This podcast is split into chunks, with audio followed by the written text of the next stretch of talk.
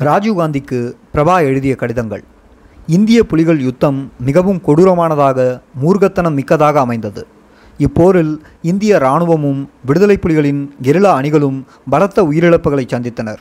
ஆகினும் களமாடிய இரு தரப்பினரையும் விட தமிழ் பொதுமக்களே பேரிழப்புகளுக்கு முகம் கொடுத்தனர்.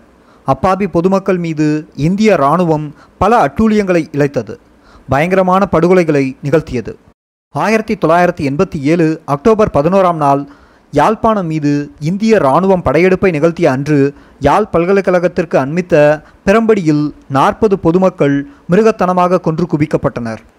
தலைவர் பிரபாகரனும் மூத்த தளபதிகளும் பெரம்படியில் வசிப்பதாக தகவல் அறிந்த இந்திய படையணிகள் அவர்களை கொன்றொழிக்கும் நோக்கத்துடன் டாங்கிகள் கவச வாகனங்கள் சிறு பீரங்கிகள் சகிதம் அப்பகுதியில் பிரவேசித்தன.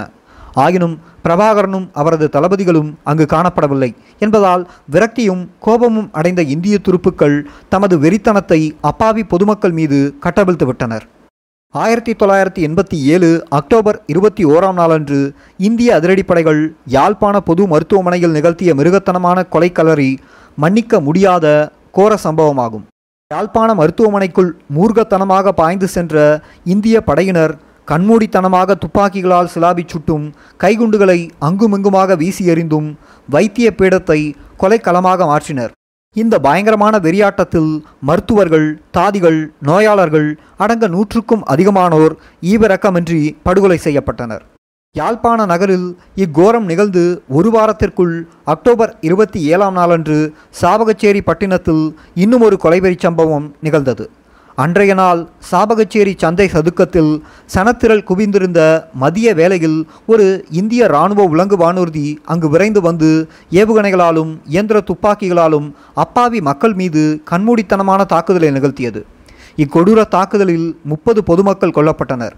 எழுபத்தி ஐந்து பேர் படுகாயமடைந்தனர். இந்திய இராணுவத்தினர் தொடர்ச்சியாக நிகழ்த்திய படுகொலைகளையும் மற்றும் அட்டூழியங்களையும் விவரித்து கூறுவது இந்த நூலின் நோக்கல்ல. தமிழர் தாயகத்தை இந்திய இராணுவம் ஆக்கிரமித்து நின்ற காலகட்டத்தில் நாலாயிரத்திற்கும் அதிகமான பொதுமக்கள் கொல்லப்பட்டனர். இத்தொகையை நிரூபிக்க ஆவணப்படுத்தப்பட்ட ஆதாரங்கள் உள்ளன. இப்படுகொலை கொடூரங்களுடன் பல நூற்றுக்கணக்கான தமிழ் பெண்கள் இந்திய இராணுவத்தினரால் பாலியல் வல்லுறவுக்கு ஆளாக்கப்பட்டனர். வீடுகளுக்குள் புகுந்து மக்களின் சொத்துக்களை சூறையாடல் மக்களை அடித்து துன்புறுத்துதல் கொளுத்தும் வெயிலில் தார் வீதியில் மக்களை முழங்காலில் நிற்க வைத்தல் போன்ற பலரகமான அட்டூழியங்களை இந்திய படைகள் புரிந்தன. இந்திய புலிகள் யுத்தத்தின் ஆரம்ப காலகட்டத்தில் நானும் எனது மனைவியும் யாழ்ப்பாணம் வடமராட்சியில் இருந்தோம். இந்திய இராணுவத்தினரால் வேட்டையாடப்பட்டு நாம் அனுபவித்த அவலங்களையும் தமிழ் மக்களுக்கு எதிராக இந்திய படைகள் புரிந்த அட்டூழியங்களையும் எனது மனைவி சுதந்திர வேட்கை என்ற தனது நூலில் விவரித்து எழுதியிருக்கிறார். விடுதலை புலிகள் மீது இந்தியா போர் பிரகடனம் செய்தபோது மிகவும் கசப்பான விரும்பத்தகாத இரு முடிவுகளில் ஒன்றை தேர்ந்தெடுக்க இயக்க தலைமை நிர்பந்திக்கப்பட்டது. ஒன்று சரணடைய வேண்டும் மற்றது எதிர்த்து போராட வேண்டும். சரணடைவதென்றால் சாவை தழுவிக்கொள்வதுதான் அதுவும் வதைப்பட்டு அவமானப்பட்டு குற்றவாளிகள் போல தண்டிக்கப்பட்டு இறுதியில் மடிந்து போவதுதான். அடுத்த வழி இந்திய இராணுவத்தை எதிர்த்து போராடுவது. இந்த தேர்வில் சாவு நிச்சயமானதுதான். ஆனாலும் அதேவேளை சாவிலிருந்து தப்பவும் ஒரு வாய்ப்பு இருக்கவே செய்தது. அபூர்வமாக சில சமயங்களில் வெற்றி வாய்ப்பும் இருக்கலாம். அதாவது சாவுக்கு அஞ்சாத துணிவுடன் உறுதி தளராது நம்பிக்கை தளராது மதிநுட்பத்துடன் போரிட்டால் வெற்றி பெறுவதும் சாத்தியமாகலாம். எல்லாவற்றிற்கும் மேலாக இரண்டாவது தேர்வில் மகத்துவமான ஒரு பண்பியல்பு இருந்தது. அதாவது ஒரு உன்னத லட்சியத்திற்காக களமாடி சாவதில் மதிப்பும் கௌரவமும் வீர பண்பும் இருந்தது. இதன் காரணமாகவே இரண்டாவது மார்க்கத்தை தான் தேர்ந்தெடுத்ததாக பிரபாகரன் என்னிடம் கூறினார். தென்னாசியாவின் மிகப்பெரிய இராணுவத்தை எதிர்த்து போராட பிரபாகரன் முடிவெடுத்த பொழுது தளபதிகளிலிருந்து போராளிகள் வரை புலிப்படை வீரர்கள் அவரது தீர்மானத்தை ஆதரித்தார்கள். இந்திய இராணுவத்துடன் மோதுவது அழிவில் முடியும் என ஆரம்பத்தில் தமிழ் பொதுமக்கள் எண்ணி பயந்தார்கள். ஆயினும் காலப்போக்கில் இந்திய இராணுவத்தின் கொடுமைகளால் ஆத்திரமடைந்த மக்கள் புலி வீரர்களுக்கு முழு ஆதரவாக நின்றார்கள். வரலாற்று புறநிலைகள் காரணமாக ஒரு தற்காப்பு யுத்த மூலோபாயத்தை கடைபிடிக்க நிர்பந்திக்கப்பட்ட பொழுதும் இந்தியாவுடன் சமரச இணக்கப்பாடு காண விடுதலை புலிகள் இயக்கம் கடும் முயற்சிகளை எடுத்தது. இந்தியாவுடன் போர் தொடங்கிய மூன்று மாத காலத்தில் இந்திய பிரதமர் ராஜீவ்காந்திக்கு மூன்று கடிதங்களை எழுதினார் பிரபாகரன். போர் நிறுத்தம் செய்து பேச்சுக்களை நடத்தி சமரச உடன்பாட்டிற்கு வருமாறு இக்கடிதங்களில் வேண்டுகோள் விடுத்தார் புலிகளின் தலைவர். ஆனால் பதில் எழுதாது இறுக்கமான மௌனம் சாதித்தது இந்திய ஆட்சிப்பீடம். விடுதலை புலிகள் மீது இந்தியா யுத்த பிரகடனம் செய்த மூன்றாவது நாள் பனிரெண்டு அக்டோபர் ஆயிரத்தி தொள்ளாயிரத்தி எண்பத்தி ஏழு பாரத பிரதமருக்கு அனுப்பப்பட்ட முதலாவது கடிதம் பின்வருமாறு. தலைமைச் செயலகம் தமிழீழ விடுதலை புலிகள் யாழ்ப்பாணம் பனிரெண்டு பத்து ஆயிரத்தி தொள்ளாயிரத்தி எண்பத்தி ஏழு. கணம் ராஜீவ்காந்தி அவர்கள் இந்திய பிரதம மந்திரி புதுடில்லி. கணம் பிரதம மந்திரி அவர்களே யாழ்ப்பாணத்தில் உருவாகியுள்ள மிகவும் ஆபத்தான பாரதூரமான நிலைமையை உங்கள் கவனத்திற்கு கொண்டு வர விரும்புகிறேன். இந்திய அமைதி காக்கும் படைகள் விடுதலை புலிகள் இயக்கம் மீது போர் பிரகடனம் செய்து இராணுவ நடவடிக்கைகளை ஆரம்பித்துள்ளன. தற்பாதுகாப்பிற்காக எமது போராளிகளையும் பொதுமக்களையும் அழிவிலிருந்து காப்பதற்காக நாம் இந்திய ஸ்ரீலங்கா இராணுவங்களை எதிர்த்து போராட நிர்பந்திக்கப்பட்டுள்ளோம். மக்கள் ஆதரவு பெற்ற விடுதலை இயக்கமான புலிகள் இயக்கம் மீது இந்திய அரசு யுத்தம் தொடுத்துள்ளதால் எமது மக்கள் அதிர்ச்சியும் ஆழ்ந்த கவலையும் அடைந்துள்ளனர். விடுதலை புலிகள் இயக்கம் மீது பிரகடனப்படுத்தப்பட்டுள்ள இந்த போரானது இந்திய இலங்கை ஒப்பந்தத்தின் அடிப்படைகளையே மீறுவதாக அமைந்துள்ளது. எமது மக்களின் கருத்தும் அதுவே ஆகும். இந்திய படைகளும் ஸ்ரீலங்கா இராணுவமும் கூட்டாக சேர்ந்து மேற்கொண்டுள்ள இந்த இராணுவ நடவடிக்கை மூலம் பொதுமக்களுக்கு பெருமளவு உயிர் சேதம் ஏற்படும் பேராபத்து உருவாகியுள்ளது. இதனால் எழும் பாரதூரமான விளைவுகளுக்கு இந்திய அரசே பொறுப்பேற்க வேண்டும். இந்திய மக்கள் மீது எமக்குள்ள நல்லுறவின் அடிப்படையிலும் சமாதானமும் நல்லெண்ணமும் பேணப்படும் அவசியத்தை முன்னிட்டும் இராணுவ நடவடிக்கைகளை உடன் கைவிடும்படி இந்திய அமைதிப்படைக்கு பணிக்குமாறு நான் உங்களை தாழ்மையுடன் கேட்டுக்கொள்கிறேன். வே பிரபாகரன் தலைவர் தமிழீழ விடுதலை புலிகள். மீண்டும் இரு தினங்களுக்கு பின்பு ஆயிரத்தி தொள்ளாயிரத்தி எண்பத்தி ஏழு அக்டோபர் பதினாலாம் நாள் விடுதலை புலிகளின் தலைவர் பிரபாகரன் இந்திய பிரதமருக்கு எழுதிய கடிதத்தை இங்கு பிரசுரிக்கிறோம். இக்கடிதத்தில் இந்திய படைகள் புரிந்துள்ள அட்டூழியங்களை எடுத்து கூறும் பிரபாகரன் போரை நிறுத்தி பேச்சுக்களை ஆரம்பிக்குமாறு வேண்டுகோள் விடுத்தார். தலைமைச் செயலகம் தமிழீழ விடுதலை புலிகள் யாழ்ப்பாணம் பதினாலு பத்து ஆயிரத்தி தொள்ளாயிரத்தி எண்பத்தி ஏழு. கணம் ராஜீவ்காந்தி அவர்கள் இந்திய பிரதம மந்திரி புதுடில்லி. கணம் பிரதம மந்திரி அவர்களே தமிழ் பகுதிகளில் சாவும் அழிவுமாக நிலைமை நாளுக்கு நாள் படுமோசமடைந்து வருவதால் நான் மீண்டும் உங்களுடன் தொடர்பு கொள்ள விரும்புகிறேன். இந்திய அமைதி காக்கும் படையினர் மேற்கொண்டு வரும் இராணுவ நடவடிக்கைகளால் நெருக்கடி நிலை தீவிரமடைந்து வருவதுடன் யாழ்ப்பாண குடாநாட்டில் பொதுஜன உயிரிழப்பும் பெருந்தொகையில் அதிகரித்துள்ளது. கண்மூடித்தனமான பீரங்கி தாக்குதல் மோட்டார் எரிகணை வீச்சு விமான குண்டுவீச்சு காரணமாக இதுவரை நூற்றி ஐம்பது அப்பாவி பொதுமக்கள் அநியாயமாக கொல்லப்பட்டதுடன் ஐநூறு பேர் வரை காயமடைந்துள்ளனர். அத்துடன் விடுதலை புலிகள் இயக்க போராளிகளும் பலரும் கொல்லப்பட்டுள்ளனர். போர் கைதிகளாக பதினெட்டு அமைதிப்படை சிப்பாய்கள் எமது பாதுகாப்பில் உள்ளனர். போர் மிகவும் உக்கிரமாக தீவிரமடைவதால் பல்லாயிரக்கணக்கான தமிழ் மக்கள் அகதிகளாக இடம்பெயர்ந்துள்ளனர். காலவரையற்ற ஊரடங்கு சட்டம் அமுலில் இருந்து வருவதால் அத்தியாவசிய உணவுப் பொருட்களுக்கு பெரும் தட்டுப்பாடு எழுந்துள்ளது. இதனால் எமது மக்கள் தாங்கொணா துன்பத்திற்கு இலக்காகியுள்ளனர்.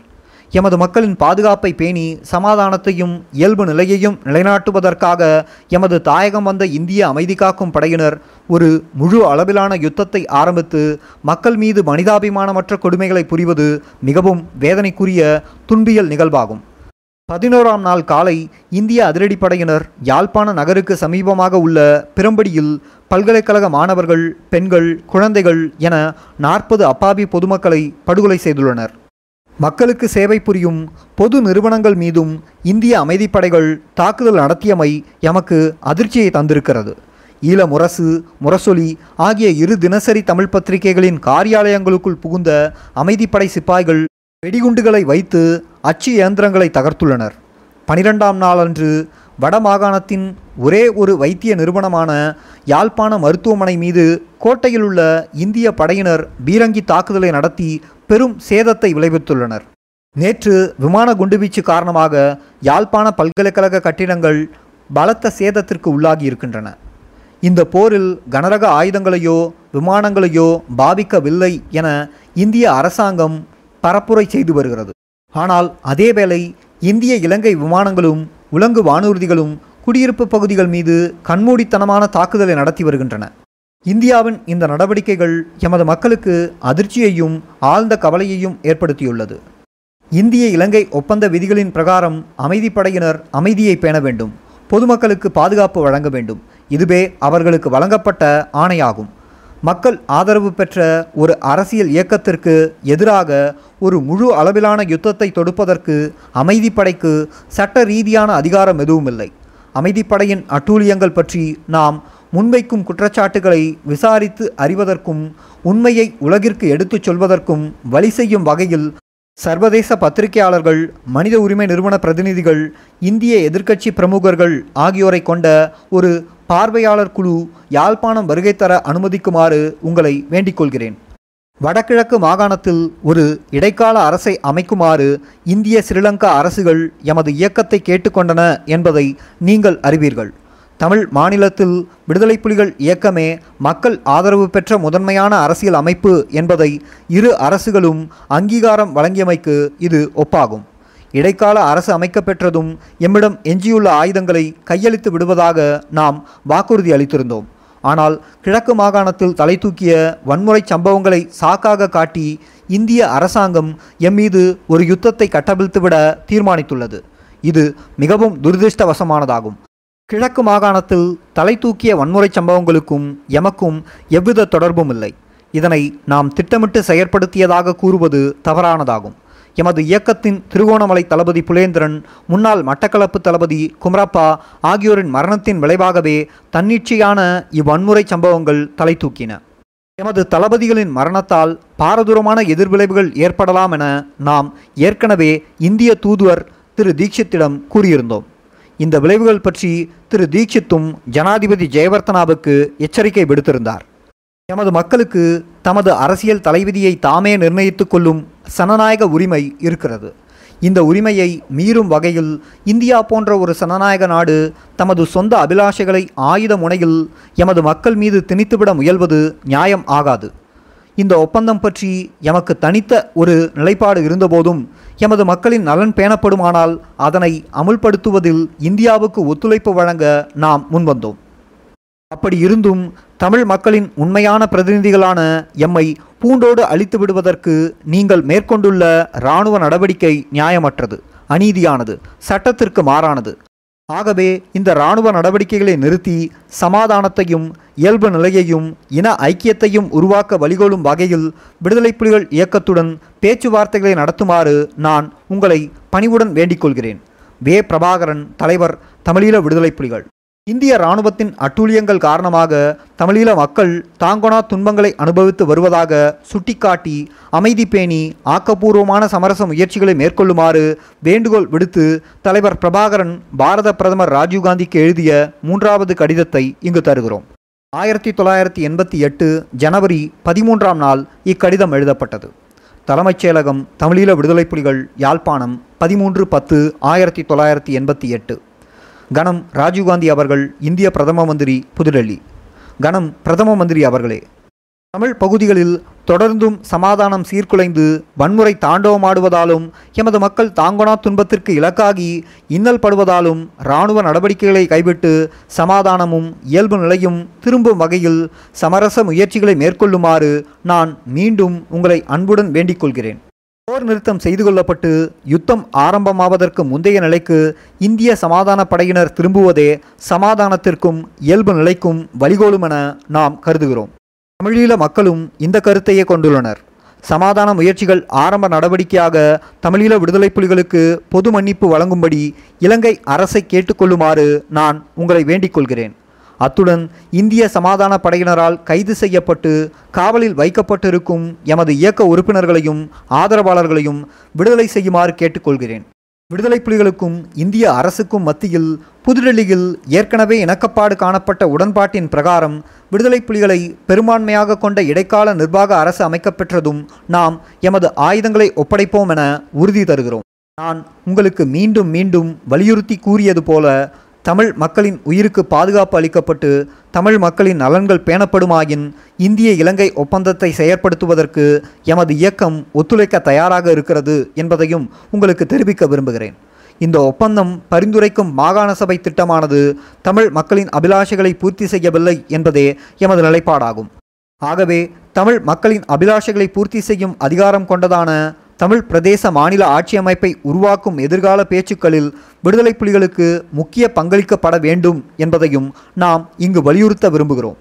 எமது யோசனைகளுக்கு முக்கியத்துவம் கொடுத்து சீரிய முறையில் பரிசீலனை செய்து தமிழீழத்தில் சமாதானம் நிலவவும் எமது மக்களின் துயரை துடைக்கவும் போர் நிறுத்தம் செய்து பேச்சுக்களை தொடங்க உடன் நடவடிக்கைகளை எடுப்பீர்கள் என நான் மனதார நம்புகிறேன்.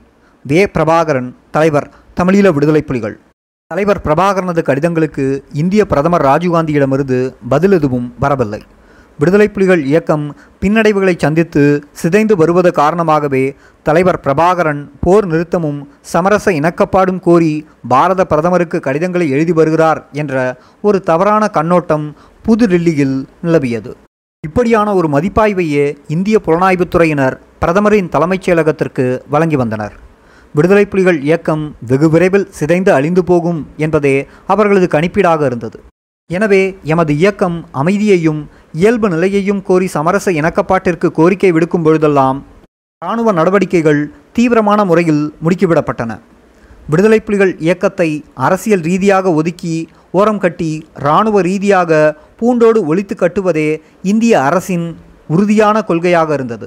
இப்படியான இறுக்கமான கடும்போக்கான நிலைப்பாட்டை கொண்டிருந்ததால் எவ்வித நெகிழ்ச்சி போக்கையும் கடைபிடிக்க ராஜீவ் அரசு தயாராக இல்லை. இந்திய அரசுடன் சமாதான பேச்சுக்களை நடத்துவதற்கு நாம் தயாராக இருப்பதாக ஒரு தடவை எமது அமைப்பு இந்திய அமைதிப்படைகளின் தளபதி ஜெனரல் தீபேந்தர் சிங்கிற்கு தகவல் அனுப்பியது. இத்தகவலை தீபேந்தர் சிங் புதுடெல்லிக்கு அனுப்பி வைத்தார். ஆயினும் புதுடெல்லியிலிருந்து பதில் எதுவும் வரவில்லை. இவ்விடயம் பற்றி அவர் தனது நூலில் கீழ்கண்டவாறு எழுதினார். கவலைக்குரிய விடயம் என்னவென்றால் விடுதலை புலிகளிடமிருந்து இப்படியான வேண்டுகோள்கள் வரும்பொழுதெல்லாம் அவர்களது கதை முடிவுக்கு வருகிறது என்றுதான் டில்லியில் கருதப்பட்டது. அதனால் பேசுவதை விடுத்து இராணுவ அழுத்தத்தை மேலும் முடுக்கிவிட வேண்டும் என்பதுதான் நிலைப்பாடாக இருந்தது. கொழும்பில் உள்ள இந்திய தூதுவர் ஒரு தடவை டெல்லிக்கு அனுப்பி வைத்த அவசர செய்தியில் விடுதலை புலிகள் இயக்கத்தின் வீழ்ச்சி நெருங்கிக் கொண்டிருப்பதாக தெரிவித்திருந்தார். இவ்விடயம் குறித்து இந்திய இராணுவ தலைமைச் செயலகத்திற்கு நான் அனுப்பி வைத்த செய்தியில் விடுதலை புலிகள் இயக்கம் அப்படியான ஒரு கட்டத்திற்கு வரவில்லை என்பதுதான் யதார்த்த நிலை என தெரிவித்திருந்தேன்.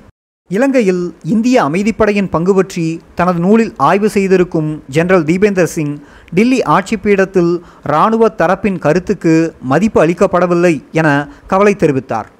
பிரதம மந்திரி ராஜீவ்காந்திக்கும் இராணுவ தலகர்த்தா ஜெனரல் சுந்தர்ஜிக்கும் மத்தியில் புரிந்துணர்வும் நல்லுறவும் நிலவவில்லை என்றும் இதனால் இராணுவ தரப்பிற்கும் அரசியல் உயர்மட்டத்திற்கும் இடையே முரண்பாடு இருந்ததாகவும் தீபேந்தர் சிங் எழுதுகிறார். ஆயிரத்தி தொள்ளாயிரத்தி எண்பத்தி எட்டு ஏப்ரல் மாதம் யாழ்ப்பாணத்தில் இந்திய இராணுவத்தின் தேடி அழிப்பு வேட்டையிலிருந்து தப்பி பெங்களூரில் தலைமறைவாக வாழ்ந்து கொண்டிருந்த வேளையில் தமிழக முதல்வர் கலைஞர் கருணாநிதி அவர்களிடமிருந்து எனக்கு ஒரு அவசர தகவல் கிடைத்தது. உடனடியாக தன்னை சந்திக்குமாறு கேட்டிருந்தார். அப்பொழுது தமிழ்நாட்டில் தலைமறைவாக இயங்கி வந்த எமது போராளிகள் மூலமாக ஒரு சந்திப்பு ஒழுங்கு செய்யப்பட்டது. சேலத்தில் ஒரு விடுதியில் நள்ளிரவில் மிக ரகசியமாக நிகழ்ந்த இந்த சந்திப்பில் திமுக தலைவருடன் அவரது மருமகன் முரசொலி மாறனும் கூடவே இருந்தார். தமிழீழத்தில் போர் நிலைமை படுமோசமாகி வருவதாகவும் விடுதலை புலிகளின் தலைமை எந்த நேரத்திலும் அளிக்கப்படும் ஆபத்து தோன்றியிருப்பதாகவும் இதனால் தனக்கு கவலையும் ஆழ்ந்த வேதனையும் ஏற்பட்டிருப்பதாகவும் கூறி தனது உரையாடலை ஆரம்பித்தார் கலைஞர் கருணாநிதி. மிக பிரம்மாண்டமான எதிர்த்து நிற்க முடியாத இந்திய இராணுவத்துடன் மோதி அழிந்து போவதை விட ஆயுதங்களை ஒப்படைத்துவிட்டு சரணடைவது புத்திசாலித்தனம் அல்லவா என்று கேட்டார் கலைஞர். இந்த சந்திப்பின் அந்தரங்க நோக்கம் என்னவென்பது எனக்கு நன்கு புரிந்துவிட்டது. விடுதலை புலிகளின் வீரம் செறிந்த போரியல் மரபில் சரணாகதிக்கு இடமே இல்லை என்று சூடாக கலைஞருக்கு சுட்டிக்காட்டினேன். தலைவர் பிரபாகரனும் அவரது புலிப்படை வீரர்களும் ஒரு உன்னத லட்சியத்திற்காக உயிரை துறக்கவும் தயாராக இருப்பார்களே அன்றி எந்த சூழ்நிலையிலும் சரணடைந்து அவமானத்தை தேடிக்கொள்ள மாட்டார்கள் என்று விளக்கினேன். தமிழீழ சுதந்திர போராளிகள் அஞ்சா நெஞ்சம் படைத்த வீரர்கள் லட்சிய உறுதி கொண்டவர்கள் எத்தகைய துன்பங்களையும் சுமந்து நின்று போராடும் திராணி படைத்தவர்கள் இந்திய இராணுவத்திற்கு எதிராக நீண்டகால கெரிலா போரை நடத்துவதற்கு அவர்கள் உறுதி பூண்டு நிற்கிறார்கள் என்று கூறினேன். போர் நிறுத்தம் செய்து பேச்சுக்களை நடத்தி இந்திய அரசுடன் ஒரு சமரச இணக்கப்பாட்டிற்கு வருவதற்கு எமது விடுதலை இயக்கம் தயாராக இருக்கிறது என தமிழக தலைவர்களிடம் தெரிவித்தேன். இந்திய பிரதமர் ராஜீவ்காந்தி டெல்லியில் தலைவர் பிரபாகரனுக்கு அளித்த வாக்குறுதிக்கு அமைய வடகிழக்கில் ஓர் இடைக்கால நிர்வாக அரசு நிறுவப்பட்டால் நாம் எமது ஆயுதங்களை ஒப்படைத்து இந்தியாவுடன் ஒத்துழைக்க தயாராக இருக்கிறோம் என்றும் அவர்களுக்கு கூறினேன். எமது நிலைப்பாட்டை இந்திய பிரதமர் ராஜீவ்காந்திக்கு தெரிவிப்பதாக கலைஞர் கருணாநிதியும் முரசொலி மாறனும் எனக்கு உறுதியளித்தார்கள். இந்த சந்திப்பால் திருப்பம் எதுவும் ஏற்பட போவதில்லை என நினைத்தேன். நான் எண்ணியது சரியாகவே முடிந்தது. சேலத்தில் நிகழ்ந்த ரகசிய சந்திப்பை அடுத்து முரசொலி மாறன் டெல்லிக்கு சென்று பிரதமர் ராஜீவ்காந்தியை சந்தித்தார். போருக்கு ஓய்வு கொடுத்து இந்தியாவுடன் ஒரு இணக்கப்பாட்டிற்கு வருவதற்கு விடுதலை புலிகள் தயாராக இருப்பதாக எமது நிலைப்பாட்டை அவர் இந்திய பிரதமருக்கு விளக்கியிருக்கிறார். ஆனால் ராஜீவ்காந்தி தனது கடும்போக்கிலிருந்து சிறிதேனும் தளர்ந்து கொடுக்கவில்லை. விடுதலை புலிகளின் தலைமை இந்திய இராணுவத்திடம் மண்டியிட வேண்டும் என்பதே அவரது நிலைப்பாடாக இருந்ததாக பிரிதொரு தடவை என்னை சந்தித்தபோது முரசொலி மாறன் தெரிவித்தார். விடுதலை புலிகள் ஆயுதங்களை ஒப்படைத்துவிட்டு சரணடைய வேண்டும் அல்லாது போனால் இந்திய இராணுவத்தின் மூர்க்கமான தாக்குதலுக்கு பலியாக வேண்டும் என கடுமையாக எச்சரித்தாராம். இப்படியாக இந்திய அரசுடன் ஒரு சமரச இணக்கப்பாட்டிற்கு வருவதற்கு நாம் எடுத்த முயற்சிகள் அனைத்தும் தோல்வியில் முடிந்தன. இராணுவ ரீதியாகவும் அரசியல் ரீதியாகவும் எமது அமைப்பை ஒழித்து கட்டுவதிலேயே இந்திய அரசு முழு கவனத்தையும் செலுத்தியது. ஒருபுறம் இராணுவ நடவடிக்கைகளை தீவிரப்படுத்தி எமக்கு கடும் நெருக்குவாரத்தை கொடுத்த அதேவேளை அரசியல் விவகாரங்களில் இருந்து விடுதலை புலிகள் அமைப்பை ஓரங்கட்டி ஒதுக்கி வைப்பதற்கும் முயற்சிகள் எடுக்கப்பட்டன. விடுதலை புலிகளுக்கு விரோதமான அரசியல் குழுக்களுக்கு முக்கியத்துவம் கொடுத்து அவற்றை அரசியல் அரங்கில் மேடையேற்றவும் இந்தியா முனைந்தது. இந்த தந்திரோபாயத்தின்படி தமிழீழ மக்களால் வெறுத்து ஒதுக்கப்பட்ட மார்க்சிய அமைப்பான ஈழ மக்கள் புரட்சிகர விடுதலை முன்னணி இபிஆர்எல்எஃப்ஐ பேணி வளர்த்து முக்கியத்துவம் அளிப்பதென டெல்லி ஆட்சியாளர் முடிவெடுத்தனர். மாகாண சபை என்ற பெயரில் வடகிழக்கில் ஒரு அதிகார வலுவற்ற பொம்மையாட்சியை அமைத்து அதன் நிர்வாக ஆசனத்தில் இபிஆர்எல்எஃப் குழுவினரை அமர்த்தும் இந்தியாவின் திட்டத்திற்கு முழு ஆதரவும் நல்க அரச அதிபர் ஜெயவர்த்தனா இணக்கம் தெரிவித்தார். இந்திய இலங்கை ஒப்பந்தத்தில் பரிந்துரைக்கப்பட்ட யோசனைகளுக்கு அரசியல் யாப்பு வடிவம் கொடுக்கும் நோக்கத்துடன் பதிமூன்றாவது அரசியலமைப்பு திருத்தம் மாகாண சபை மசோதா என்ற இரு சட்டப்பிரேரணைகள் அவசர அவசரமாக பாராளுமன்றத்தில் நிறைவேற்றப்பட்டன. இபிஆர்எல்எஃப் மற்றும் சில ஆயுத குழுக்களின் அங்கத்தவர்களை கொண்ட சிட்டிசன்ஸ் வாலண்டியர்ஸ் ஃபோர்ஸ் எனப்படும் ஒரு இராணுவ கட்டமைப்பும் உருவாக்கப்பட்டது. இந்தியாவின் நிதியில் உருவாக்கப்பட்ட இப்படையணி தமிழ் தேசிய இராணுவம் என்ற பெயரையும் கொண்டிருந்தது. பாடசாலைகளிலும் வீதிகளிலும் வீடுகளிலுமாக பலவந்தமாக பிடித்துச் செல்லப்பட்ட இளைஞர்களுக்கு தமிழ் தேசிய இராணுவம் என்ற பெயரில் இந்திய அமைதி காக்கும் படைகள் பயிற்சி வழங்கின. ஆயிரத்தி தொள்ளாயிரத்தி எண்பத்தி எட்டு நவம்பர் மாதம் கிழக்கு மாகாண சபைகளுக்கான தேர்தல் நடைபெற்றது. இந்திய படைகளால் ஒழுங்கு செய்யப்பட்டு அவர்களது கண்காணிப்புடன் ஏமாற்று மோசடியாக நடைபெற்ற இத்தேர்தலில் இபிஆர்எல்எஃப் குழுவினர் பெரும்பான்மை ஆசனங்களை பெற்றுக்கொண்டனர் இக்குழுவின் தலைவர்களில் ஒருவரான வரதராஜ பெருமாள் முதலமைச்சராக தெரிவு செய்யப்பட்டார். வடகிழக்கு மாகாண சபை நிர்வாகச் செயலகத்தை திருகோணமலையில் நிறுவி செயற்படுத்துவதற்கு இபிஆர்எல்எஃப் தலைமை விரும்பியது. திருகோணமலையை தலைநகரமாக கொண்டு தமிழரின் மாகாண நிர்வாகம் செயற்படுவதை ஜெயவர்த்தனாவும் அவரது இனவாத அமைச்சர்களும் அறவே விரும்பவில்லை. இப்படியான முரண்பாடு காரணமாக வடகிழக்கு மாகாண நிர்வாகம் செயற்பட முடியாது சிக்கலுக்குள் சிக்கியது. ஜெயபர்த்தனா தனது வழமையான அரசியல் ஏமாற்று வித்தையை காண்பிக்க ஆரம்பித்தார். திருகோணமலை நகரில் மாகாண நிர்வாகத்திற்கான செயலக கட்டிடம் எதனையும் வழங்க மறுத்த அரசு குறைந்தபட்ச நிர்வாக அதிகாரங்களை கொடுப்பதிலும் இழுத்தடிப்பு செய்தது.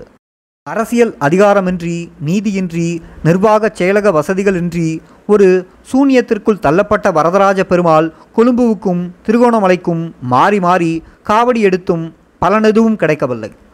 தமிழ் மாநிலத்திற்கு அதிகார பரவலாக்கம் செய்ய ஜெயவர்த்தனா தயாராக இல்லை.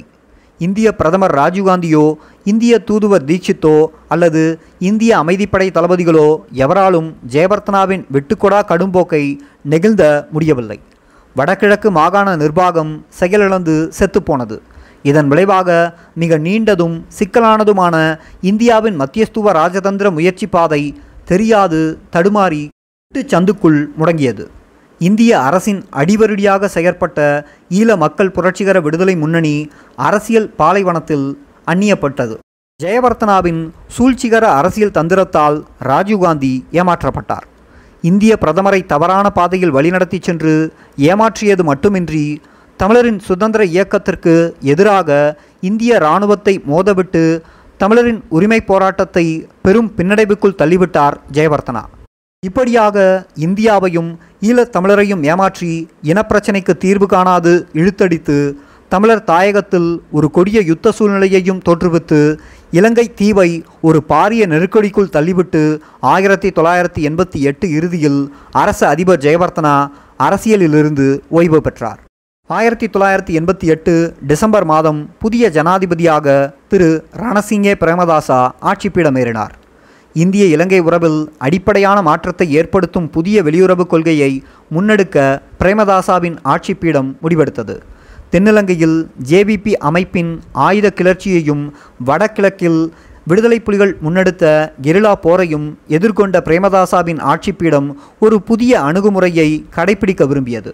அதாவது புதிய இளம் பரம்பரையின் அபிலாஷைகளை பிரதிபலித்து நின்ற தமிழ் சிங்கள புரட்சிகர இயக்கங்களின் தலைமைகளுடன் சமரச பேச்சுக்களை நடத்தி இணக்கப்பாடு காண முயற்சித்தது.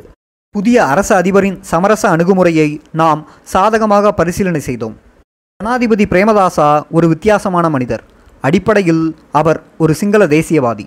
இலங்கை மீது அந்நிய ஆதிக்கத்தை வெறுப்பவர். குறிப்பாக இந்திய வல்லாதிக்க தலையீட்டை அவர் அறவே விரும்பவில்லை. இந்திய இலங்கை ஒப்பந்தத்தை அவர் ஏற்றுக்கொள்ளவில்லை. இலங்கையின் இறையாண்மைக்கு அது தீங்கு விளைவிப்பதாகவே பிரேமதாசா கருதினார். அமைதி காக்கும் படைகள் என்ற போர்வையில் இந்திய இராணுவம் இலங்கையின் ஒரு பகுதியை ஆக்கிரமித்து நிற்கிறது என்பதே அவரது நிலைப்பாடு. இந்திய இராணுவ தலையீட்டின் எதிர் விளைவாகவே வடகிழக்கிலும் தென்னிலங்கையிலும் வன்முறை தாண்டவமாடுகிறது என கருதிய அவர் இந்திய படைகளை இலங்கையிலிருந்து வெளியேற்ற விரும்பினார். இவ்விடயம் தொடர்பாகவே அவர் ஜேவிபி கிளர்ச்சியாளர்களுடனும் விடுதலை புலிகளுடனும் பேச்சுக்களை நடத்த விரும்பினார். இந்திய இராணுவத்தை தமிழர் தாயகத்திலிருந்து வெளியேற்ற வேண்டும் என்பதில் எமது விடுதலை அமைப்புக்கும் பிரேமதாச ஆட்சி பீடத்திற்கும் கொள்கை அளவில் ஒருமைப்பாடு நிலவியதால் பிரேமதாச அரசாங்கத்துடன் பேச்சுக்களை நடத்துவதற்கு நாம் இணங்கினோம். எமது விடுதலை அமைப்பின் இந்த முடிவானது இந்திய அயலுறவு ராஜதந்திரத்திற்கு விழுந்த பலத்த அடியாகும். விடுதலை புலிகளை அரசியல் ரீதியாக ஓரம் கட்டி ஒதுக்கி இராணுவ ரீதியாக அவர்களை துவம்சம் செய்து தனது அடிவருடிகளை அதிகாரத்தில் அமர்த்தும் இந்தியாவின் கொள்கை படுதோல்வியை சந்தித்தது கொழும்பு நகரில் பேச்சுக்களை தொடங்கிய பொழுது தமிழீழ மக்களின் அரசியல் நலன்களையும் அபிலாஷைகளையும் பிரதிநிதிப்படுத்தும் பலம் பொருந்திய தேசிய இயக்கமாக விடுதலை புலிகள் இயக்கம் தலை தூக்கியது.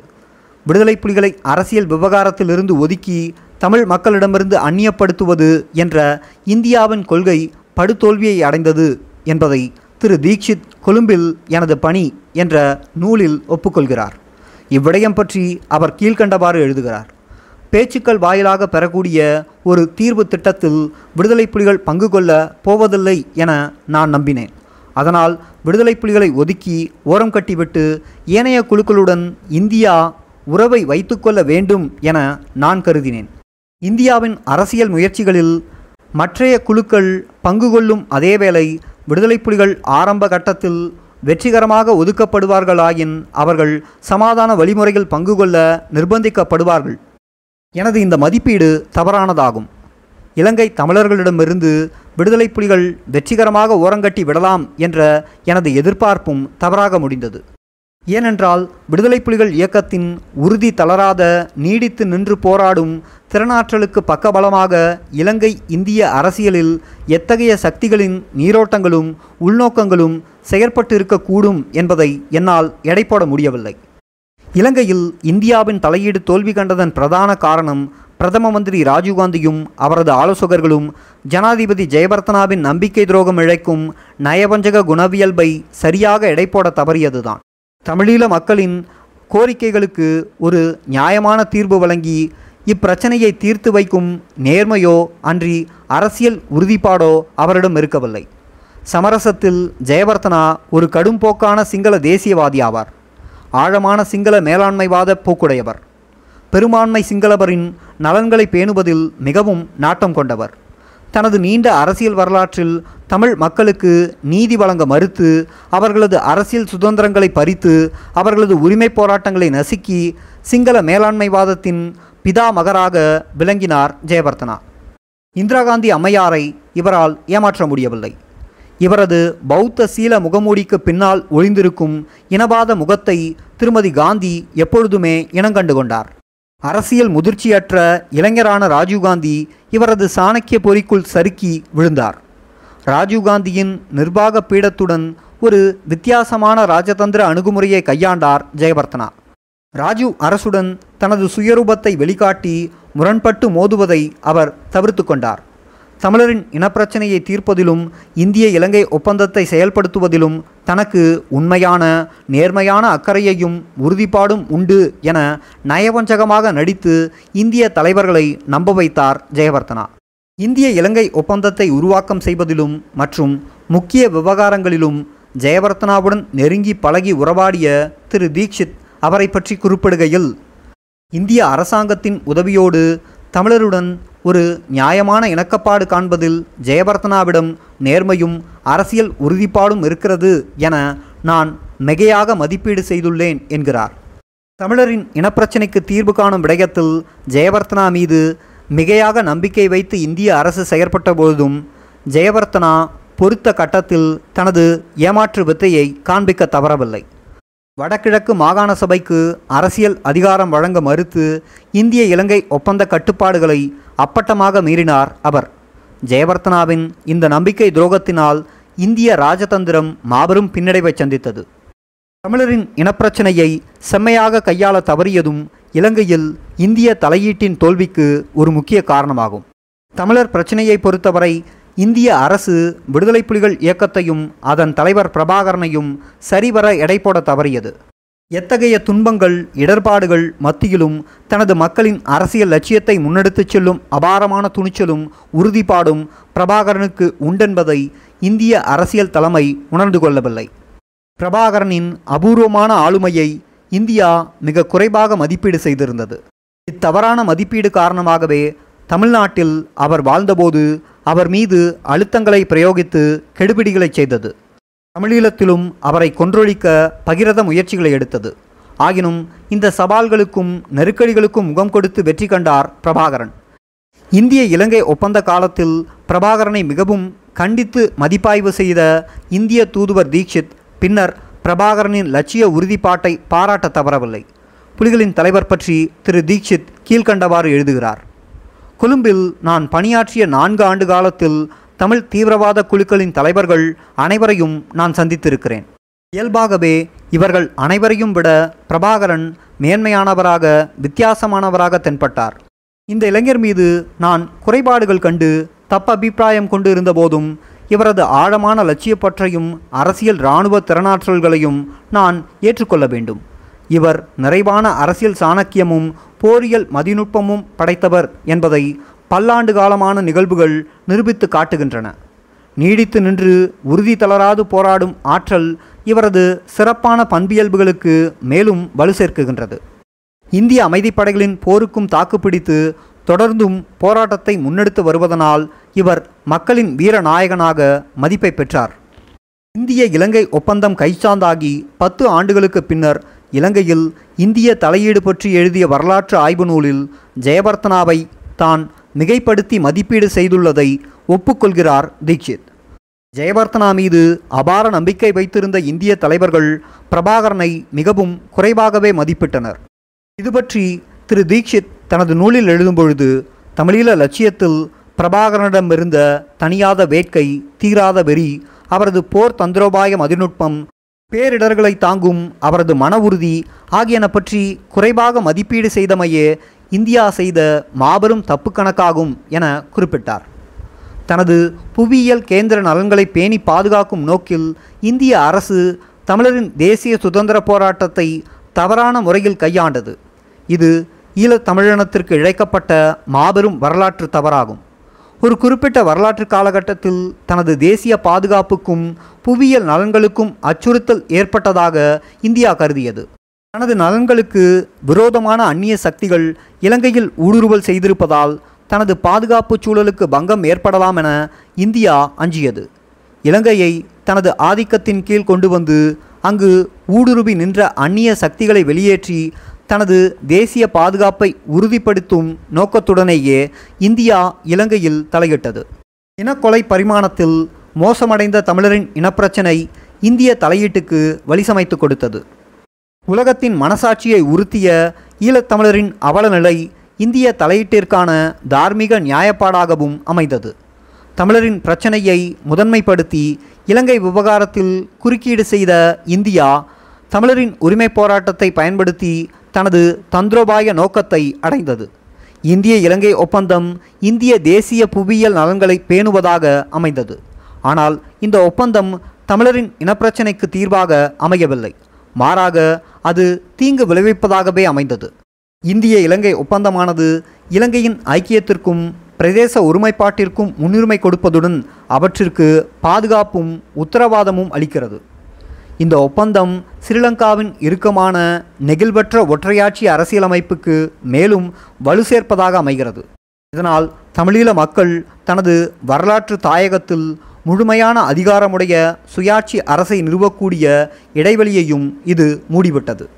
நீதி வேண்டி அரசியல் உரிமைகள் வேண்டி அடிப்படை மனித சுதந்திரங்கள் வேண்டி ரத்தம் சிந்தி நிகழ்த்தப்பட்ட தமிழரின் தேசிய போராட்டத்தினது ஆழமான அறநெறி பண்பியல்புகளை இந்திய தலையீடு முற்றாக புறக்கணித்தது. ஒடுக்கப்பட்ட ஒரு மக்கள் இனத்தின் உணர்வலைகளை தனியாத தீயாக சுடர்விடும் அம்மக்களின் சுதந்திர வேட்கையை இந்தியா அலட்சியம் செய்தது. மனிதாபிமான குறிக்கோளுடன் எமது பிரச்சனையில் தலையிட்டதாக கூறிய பாரத தேசம் எமது மக்களுக்கு நியாயமும் நீதியும் வழங்க வேண்டிய தார்மீக கடப்பாட்டிலிருந்து வலுவியது. இலங்கையில் இந்திய தலையீட்டின் அத்தியாயம் முடிவுற்று பதினைந்து ஆண்டுகளுக்கும் மேல் ஆகிவிட்டது. ஆகினும் தமிழீழ மக்களின் தேசிய போராட்டம் தொடர்கிறது.